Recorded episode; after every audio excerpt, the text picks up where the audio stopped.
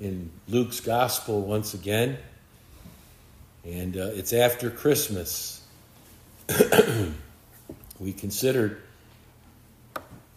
the event when Jesus was 12 years old, when he went in, into the temple, his zeal for God's house, and how he was gaining momentum and strength at such a young age. And it's been 18 years since we last considered the life of Jesus, as Luke records in his second chapter.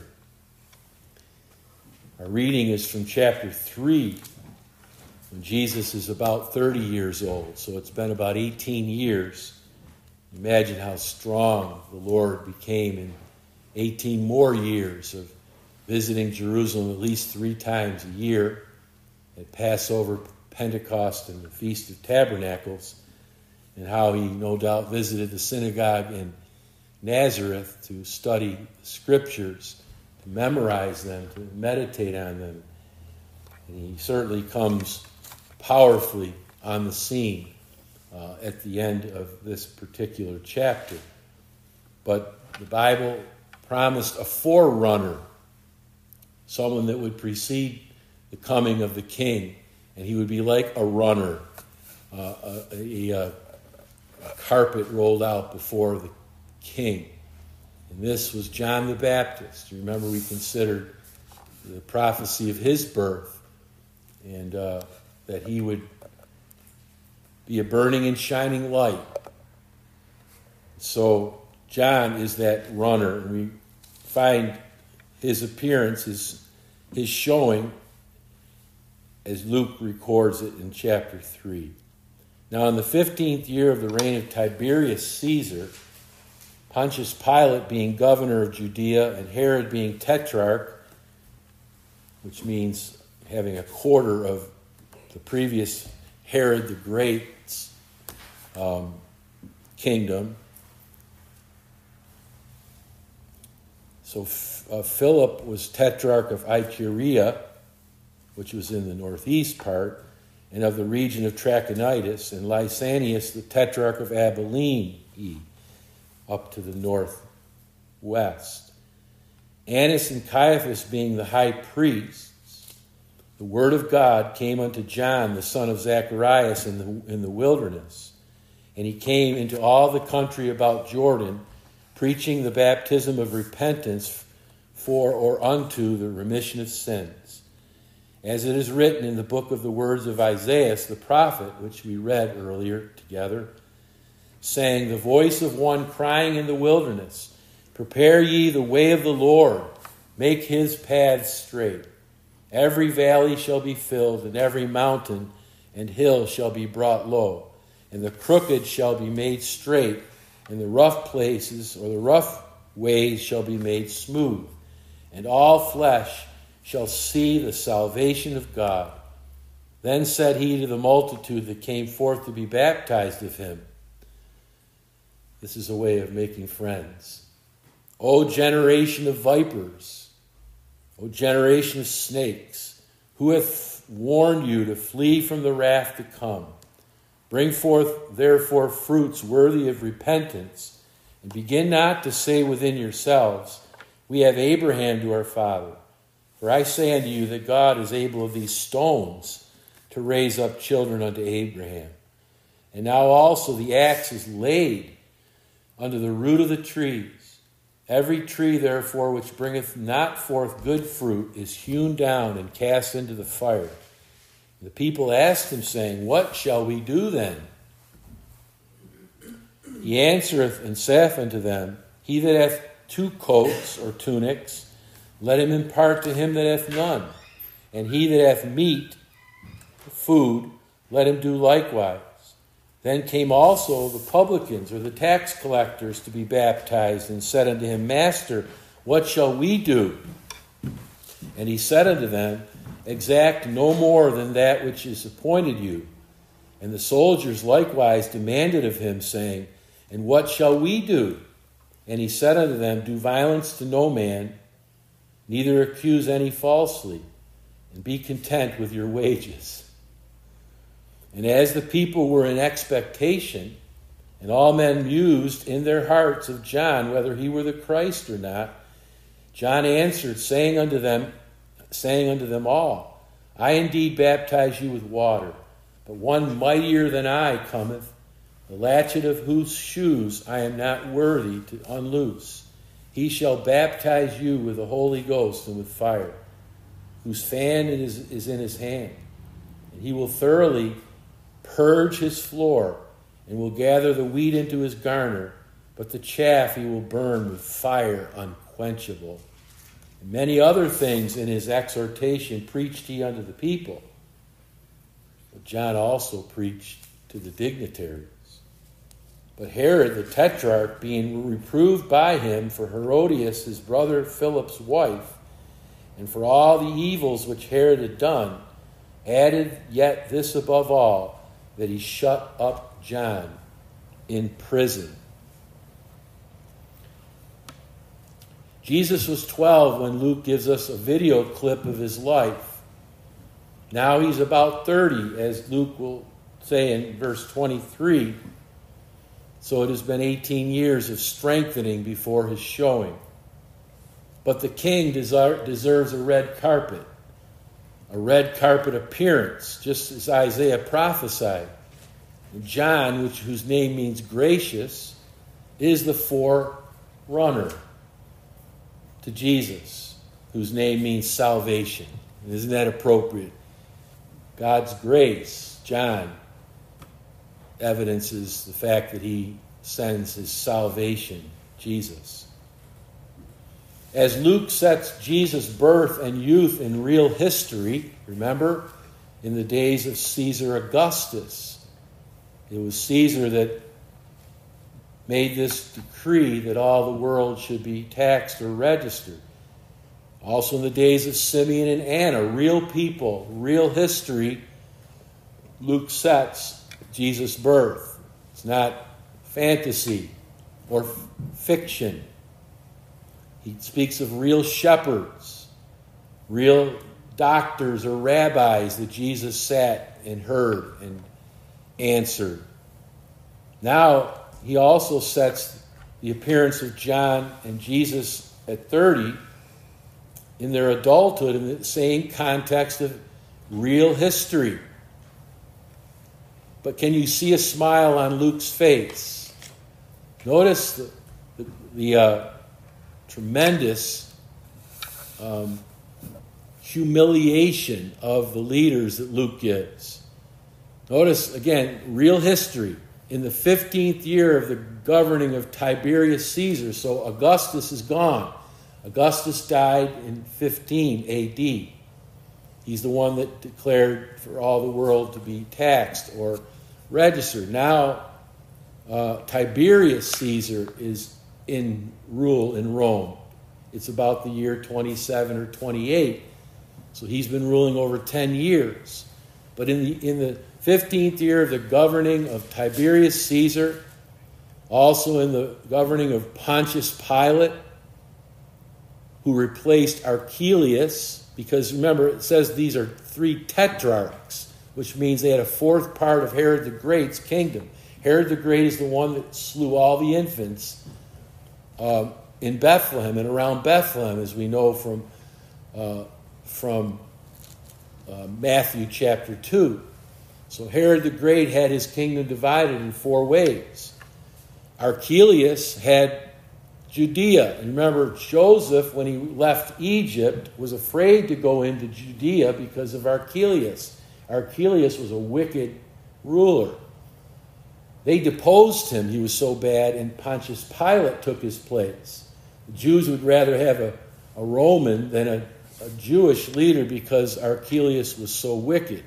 So the four parts of the kingdom Pontius Pilate in Judea, Herod Antipas in Galilee, he's the one that would de- decapitate John. He would be the one that Jesus would call a fox. Philip was in the northeastern section, and Lysanias was in the northwestern section. So notice what Luke's doing. In the year of Tiberius Caesar, in the year of the four uh, princes or leaders that divided Herod the Great's kingdom. Now he goes into the religious realm from the political realm. In the high priesthood, the thing we need to note here is it's singular, not plural. Luke recognizes you can only have one high priest at a time. The Old Testament spoke of having one high priest, not two. So Luke knows very well what's going on here. And the high priesthood of Annas and Caiaphas. So he bypasses all these dignitaries, political and religious. In the year of Caesar, in the 15th year of Caesar, in the reign of these four uh, tetrarchs, in the, in, the, in the high priesthood of Annas and Caiaphas, the Lord's word bypasses them and it reaches John in the desert. You see what he's doing? There's a smile on his face. He's not only showing us it was real history, he's showing that not many mighty are called. God's word bypasses these dignitaries and reaches John in the wilderness. A word of God literally sounded, it was real history. It came to John. And it's interesting, the word came here, word, the word of God came, is a word that really speaks about real history. It came to pass, it occurred. And Luke is the one that uses this word here and in Acts more than anyone else throughout the whole New Testament. Matter of fact, Luke and Acts have the most references of any other book, and all the books combined in the New Testament. It, it really came to John. God spoke to John. But here's how you might say in 2024 in the days of Joseph Biden being president of the United States, Justin Trudeau being Prime Minister of Canada, Vladimir Putin, the president or leader of Russia, Xi Jinping of China, Francis, Pope of Rome, Justin Welby, Archbishop of Canterbury, the Word of God came to you and me, bypassing these dignitaries. Not many mighty are called. We're glad it doesn't say not many, not any. But this is what Luke is saying here. God's word bypasses all of these dignitaries, all of these uh, wealthy, rich people, and reaches lowly John, born of elderly parents that probably didn't live to see him as a teenager. And so we're happy they didn't get to see, uh, they didn't see John decapitated, probably never married do you know the Bible indicates that John's ministry was a whole six months? He was like a comet that just came on the scene and left. No wonder he said he fulfilled his conviction. He must increase, but I must decrease. God has given us years as believers for most of us here, hasn't he? John certainly enjoyed being a believer for however many years, around 30 years that he got to live. But there's no indication that he ever had a wife and family. He burned out for Jesus. He was Jesus' forerunner. God's word comes to the lowly. All the leaders would humble their pride. We've had, we've seen some, some leaders who've come to the Lord, like Queen Elizabeth Oh, that we, her son would be converted to Christ. He's lost. He needs to be born again of the Spirit of God. But not many mighty, not many noble, not many elite, we're told in 1 Corinthians. So, in preparation for the king, John's ministry lasts about six months. He loved to hear the voice of the bridegroom. This my joy is fulfilled, that I have been a doormat for the king? Are you willing to be a doormat for the king? Are we willing to lay down our lives for the king that people might see Christ and not see us? So I title this thought When Jesus is About to Arrive. Because right after this scene, we're told in verse 23, and Jesus himself began to be about 30 years of age, being as it was supposed the son of Joseph. So John, as it were, is off the scene, and Jesus comes. John introduces Jesus. You remember from the other texts, like, like John, Behold the Lamb of God who takes away the sin of the world. Here is the fulfillment of all those animal sacrifices. Here is the King who is God and man, who's come to lay down his life for you and me, to die that we might live. When Jesus comes to the soul, what takes place? There has to be a word from God. Scripture has to be preached. It's been 400 years since they, there's been a prophet. Malachi was 400 years ago. And you know, John is the last Old Testament prophet.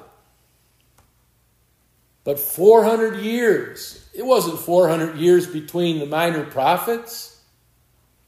400 years between Malachi now and John the Baptist. God has been silent, but yet he has been still speaking through his scriptures. But he hasn't sent a prophet since Malachi. And Malachi is the one that preached that Jesus would come suddenly to his temple as the Sun of Righteousness, arising with healing in his wings. And John would say, The salvation of God will be seen shortly. This is a word that's come from God to John. And the, there's two words in the Greek that speak of the Word of God. One is the whole message, logos, and the other is a, a, a dagger, a statement of Scripture, a message, a shorter message, and that's the word rhema, which is used here. A distinct message, a cogent, specific dagger has come from God for John to preach. It's the same word used of us having the sword of the Spirit, which is the Word of God, as part of our armor, part of our weaponry. Ephesians 6. It's not talking about a heavy sword that we can't wield, that we're not experienced at. It's speaking of a dagger. This is the word, it's a dagger. The Word of God is the sword of the Spirit, a dagger. Two words for sword. One is sword, a large sword, another is a dagger that anyone can handle. And you and I should be equipped with daggers of Scripture. Statements. Jesus used statements against the devil, he used daggers to the heart of the devil. Man shall not live by bread alone, but by every word that proceeds out of the mouth of God. That was a statement of Scripture specific to the devil's temptation. And you and I need to memorize Scripture, especially daggers of Scripture that pierce the heart of the devil who tempts us to immorality or, or uh, to unbelief or to greed. When he tempts us with greed, we should take the dagger and say, Man's life consists not in the abundance of the things which he possesses. Take heed and beware of covetousness. And so a real believer received a real message from God to real people in the real region of the Jordan, we're told. And isn't it interesting that John likens, points back to Elijah who was in the wilderness? John was living in the wilderness. We're not told by Luke, but we're told by Matthew and Mark that he, he wore a garment of camel skin and he ate locusts and wild honey. You ever eaten locusts? Wouldn't you love locusts for breakfast? I tell you, it'll crunch better than Cheerios. Sweet locusts. How'd you like to live out in the wilderness? John was a unique character. He reminds us of Elijah, and he is the Elijah, we're told. Jesus said he's the Elijah come alive to preach salvation and damnation. It's our thought today. Are you saved or are you lost? Are you converted or are you condemned? Jesus is the key. Jesus is the continental divide for the soul. Prepare ye the way of the Lord, John says. Make straight a highway for our God. He's saying Christ is God. That's what Isaiah said. Prepare ye the way of the Lord. That's Jehovah. Make straight in the high, uh, highway for our God. And who's John saying is the Lord that we're making a way for? Jesus. Jesus is God, I say to the Jehovah Witnesses. Look at Isaiah 40 and look at here in Luke 3. Jesus is the Lord. Jesus is God. It says, Isaiah said, Behold your God. So it is that John knew that Jesus was the Son of God. He said, I'm not even worthy to untie his shoes. That was the, the lowliest thing that even a servant was told not to do. He, he was told to do all the menial tasks for his master, except he wouldn't have to unlatch his, his sandals.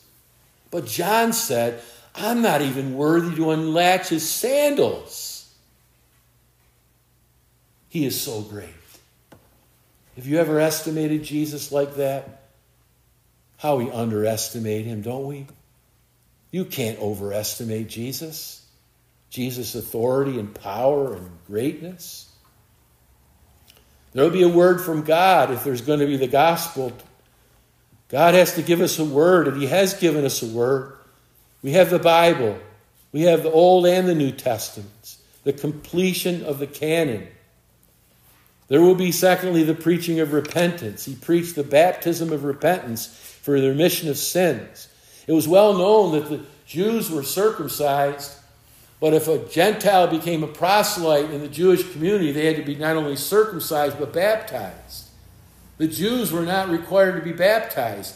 Baptism was a picture of washing away of the filth of sin. And these Gentiles were filthy dogs, and it was the Gentiles that needed to be baptized. But John came to the Jews as well as to the Gentiles and say, You must be baptized. You're filthy just like the Gentiles. All of us are, are lost in our sins. We're all unclean as an unclean one. And all of our righteousnesses are as filthy rags. And this baptism is, is to say, I'm a sinner and I've come to repent of my sin. And as this water is a picture of the washing away of sin, Lord, wash my real sins away. Cleanse me from my sin. So it's a repentance unto forgiveness. They were wanting to bring genuine repentance to the table. And John was saying, Be careful that you bring genuine repentance to the table. Don't say, don't re lean on your crutches like Abraham's a relative of yours, a, a, a forebear, an ancestor of yours.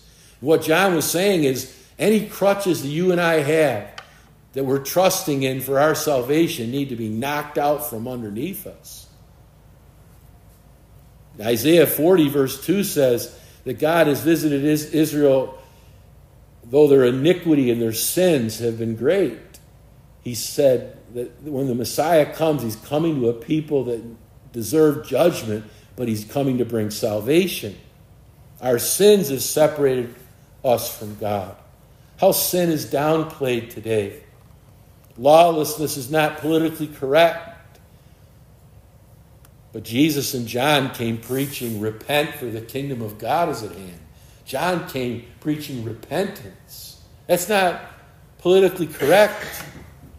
Don't mention sins. You'll turn people away. But it's, the, it's, it's our sins that are revealed to us that show us our need of a Savior. Jesus said it himself No man that, that is not sick requires a physician, but they that are sick. I came not to call the righteous, but sinners to repentance. Jesus said iniquity is going to abound, lawlessness is going to dominate the scene in the world. And it's going to be a temptation for us to be cold at heart. You and I need to plead the blood of Jesus against our sin. 1 Corinthians 6 and Revelation 21 give lists of vices and of sins that will cause people not to inherit the kingdom of God, but will have their place in the lake of fire. Liars and fornicators and adulterers and unbelievers We've got to show people they're sick. They, they need a Savior. They won't seek a physician if they don't feel the sinfulness of their souls. And it's appropriate for us to say to a friend, to a stranger, what have you, where have you taken your sins? What do you do with your guilt? Everybody has guilt. What have you done with your guilt? People commit suicide because of their guilt. People are, un, are, are unhappy because of their guilt. What a blessedness to know we have a place to take our guilt and our sin. We plummet ourselves in the pool, in the, the, the place for sin and uncleanness. Jesus is the river of life. There is a fountain open for sin and uncleanness. Just like you dive into a fresh lake of water and you feel so refreshed and cleansed. So, Jesus is the place to take us who are drenched in our sins and we're, we're, we're tired, we're worn and weary. But Jesus refreshes our soul by forgiving our sins. You see, sin must first be confessed and removed. The Bible says, Whoso covers his sin shall not prosper, but he that confesses and forsakes it shall have mercy. John said, Look, the mountains need to be laid low. We need to admit our pride. The crooked must be straight. We need to admit our deviousness. And the Lord says, The valleys must be lifted up. And the people need to see that, that they can be forgiven of their sins and a highway for our God, then. The valley's lifted up so Jesus can come through. We make a way for the Lord by humbling our pride and repenting of our sins. Jesus is near when people begin to repent, when the preaching of sin is brought to the fore. There's a lot of preaching about heaven, but whatever happened to the preaching about hell? And here was a man that was honest. Both of them, Jesus and John, came preaching flee from the wrath to come. There must be a warning about hell and false hope if the true gospel comes. If Jesus is, when Jesus comes, there's going to be the warning, the forewarning about hell and false hopes. John came and he said, This isn't, again, politically correct. You don't learn this in seminary. To come forward and say, Flee from the wrath to come. You're a generation, an offspring of vipers. One of the Gospels tells us that it was to the Pharisees especially that he preached this message. So John wasn't afraid to preach to the religious leaders, the political leaders. He told Herod, You're wrong to take your wife, you have committed incest and adultery. And he preached to the military leaders. We're told he preached to the soldiers. I mean, this man had a hearing. He was bold. God, forgive us for our cowardice. He preached to the political leaders, the military leaders, and the religious leaders. And he told them they needed to be born again. We should pray for Christians in the White House that they'll be able to tell, to say to Mr. Biden, you must be born again to Mrs. Harris, You must be born again. In Albany, to our governess, Kathy Hochul, You must be born again to see the kingdom of God. May God give the Secret Service people who are saved boldness. Maybe there's maybe there are cooks in the kitchen that are saved that'll see them, that they'll tell them they need to be born again. Maybe there will be maids and butlers that are saved in these high places that will be able to tell our leaders you need to be saved in order to see the kingdom of God. Here, interestingly, what does John say? Who hath warned you? What's that saying? They're rare. They can't find anybody. It's very hard to find someone that's going to preach the truth, the whole counsel. We can we can go to any church in the world and you'll find the doctrine of heaven, the preaching about heaven and the preaching about paradise. But where are you going to find the preaching about hell, too? Who hath forewarned you? He's saying, You're not hearing this message in your synagogues. You're not hearing this message in the temple. You're not hearing this from the doctors of the law. But I'm here to tell you there is a place called hell, and he goes over and he says it's fire. And when Jesus comes, he's going to, he's going to preach that people who don't repent are going to have unquenchable fire. You know what that word unquenchable is? Asbestos. Doesn't burn up. You have the cults that'll tell you if there's a hell, people just get annihilated. The Bible says there's no annihilation people are thrown in the lake of fire. It's ongoing, it's forever and ever and ever. Jesus said, and he would say, as, as Luke records it in chapter 12, I will forewarn you whom you shall fear. Fear him that after he kills the body, he also can cast the soul into hell. Those are Jesus' words as Luke records them in chapter 12 and verse 5. So he describes hell several times in this passage the wrath to come. Those are terrifying words. Literally, the coming wrath. You've never known the fierceness of God until that day. There's been some fierce evidences of God's anger in the Old Testament a universal flood. The, the ceiling of hell opened up and dropped many people alive down into the earth.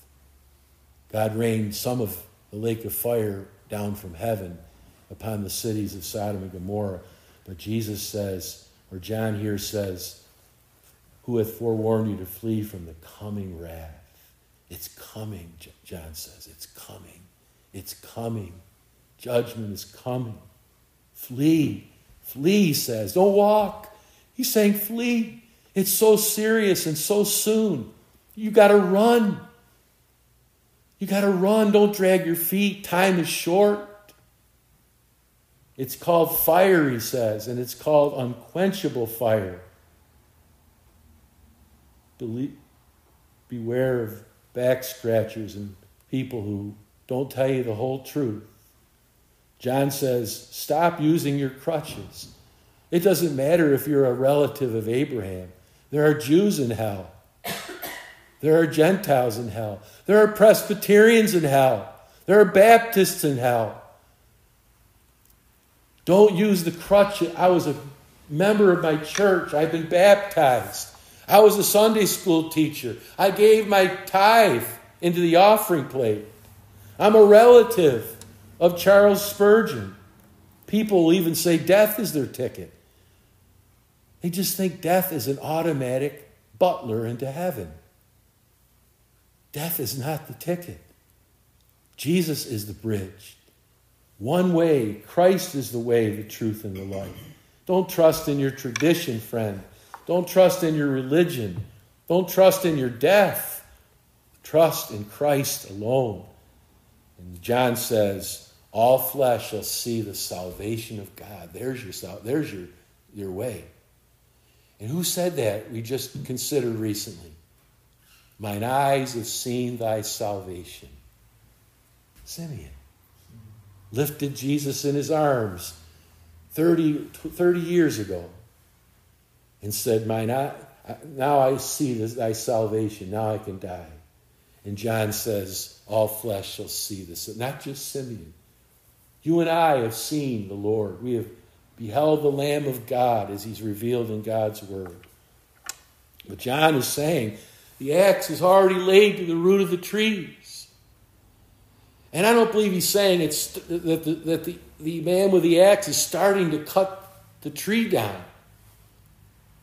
Believe the picture here is the tree is almost ready to fall. You know how the tree, when it's just about to fall, it starts to totter. It starts to, to, to shake some.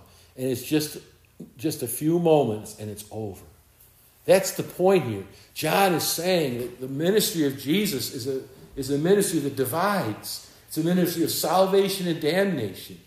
He comes to save, but he also comes to judge. And he's saying the judge is coming. And you read Isaiah, it's the same way that there's a message of salvation and a message of damnation. whether you receive him or you reject him. We're close to the cliff. The axe is laid to the root of the tree. The tree's about to fall. So run to Christ. That's what he's saying. Run for salvation. Run away from judgment. Run away from the coming wrath. You ever see pictures of people running from fires, running from lightning, running from danger? He's saying the place to run, the place of safety is in Christ. He's saying flee from the wrath to come, but he says here's where you flee to. All flesh shall see the salvation of God. Isaiah said it this way And the glory of the Lord shall be revealed. Flee to the one who's glorious. He's Christ. Jesus is the glorious Lord. He says, Behold your God. That's where you flee. Behold, the Lord God will come. And John would say, and he put it all together, this is where he said, Behold the Lamb of God who takes away the sin of the world, as Jesus was coming toward John to be baptized. And so, as the crowd, and as the soldiers, and as the tax collectors were listening and believing and repenting, they wanted to know what do we do now? Our hearts are being changed. We're believing on the one that you're, that you're preparing the way for. Now, what do we do? Many of us have lived crooked lives, dishonest lives. We've lived as thieves of, of people. What do we do? And it sounds like people will come to this passage, liberal churches will come to this passage, and here's how you get saved. You start telling the truth, and you start being generous, and you start being kind. This passage is the result of their repentance. It's the result of salvation. When they ask, What shall we do? John answers with, You need fruit. Here's the fruit that will show you've been genuine in your repentance. So, what John is explaining here is the fruit of repentance. Just like he said, bring forth fruit fitting or evidence of true repentance. And that's what they're asking. What shall we do? What's the evidence, our evidence of true repentance? And you know what John doesn't do? He doesn't tell the tax collectors, find another job. He doesn't tell the soldiers to find another job. He tells them to live where you are for the Lord. Be changed. Show the difference in your life. And so that's the section we find in John chapter 3. And I'd like us to, to stop there because it's so important for us to consider the fruit of repentance and good works that manifest that we've been saved from our sins. So we find here that John brings a stern message to people be saved or be lost. Flee to Christ, flee to salvation, to God for salvation, or you will be overcome by the judgment of God. I trust that you and I will be like the people that were listening, like the tax collectors and the soldiers and other people in different occupations that will believe on Christ, that will look to Christ for salvation, and will ask, now how can I manifest my new life in Christ where I am? Do I need to change my occupation? How do I manifest Christ where I am? And that's a, a message we all need to hear all, always. How do I live for the Lord where I am right now? That's what John's saying. You can live for Christ right where you are. You don't need to find another occupation. You don't need to look for something what you might think is a, a greater calling. Right where you are, if you're a, if, in, uh, for, forgive me, if you're a chimney sweeper, but right where you are, chimney sweeper, sweep the chimney with the best of your ability. Make that chimney clear and clean so the house doesn't catch fire. Do it for the glory of God. Don't overcharge people. Be a good witness, a good worker. That's what he's saying. Be a good worker where you are. That's how you manifest true repentance. Amen. Oh, Father, I thank thee that your word is so practical. Meet us where we are.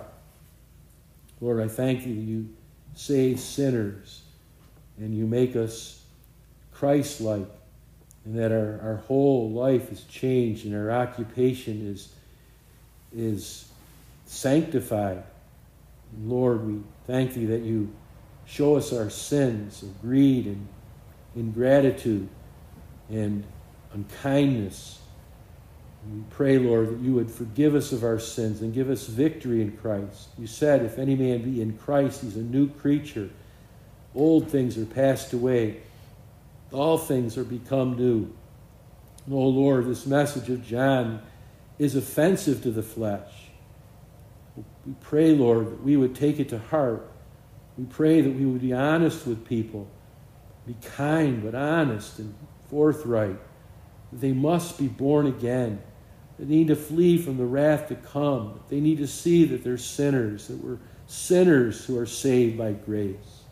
Oh God, please use us. So often we're so benign, so powerless, because we're afraid to f- face people with their sin.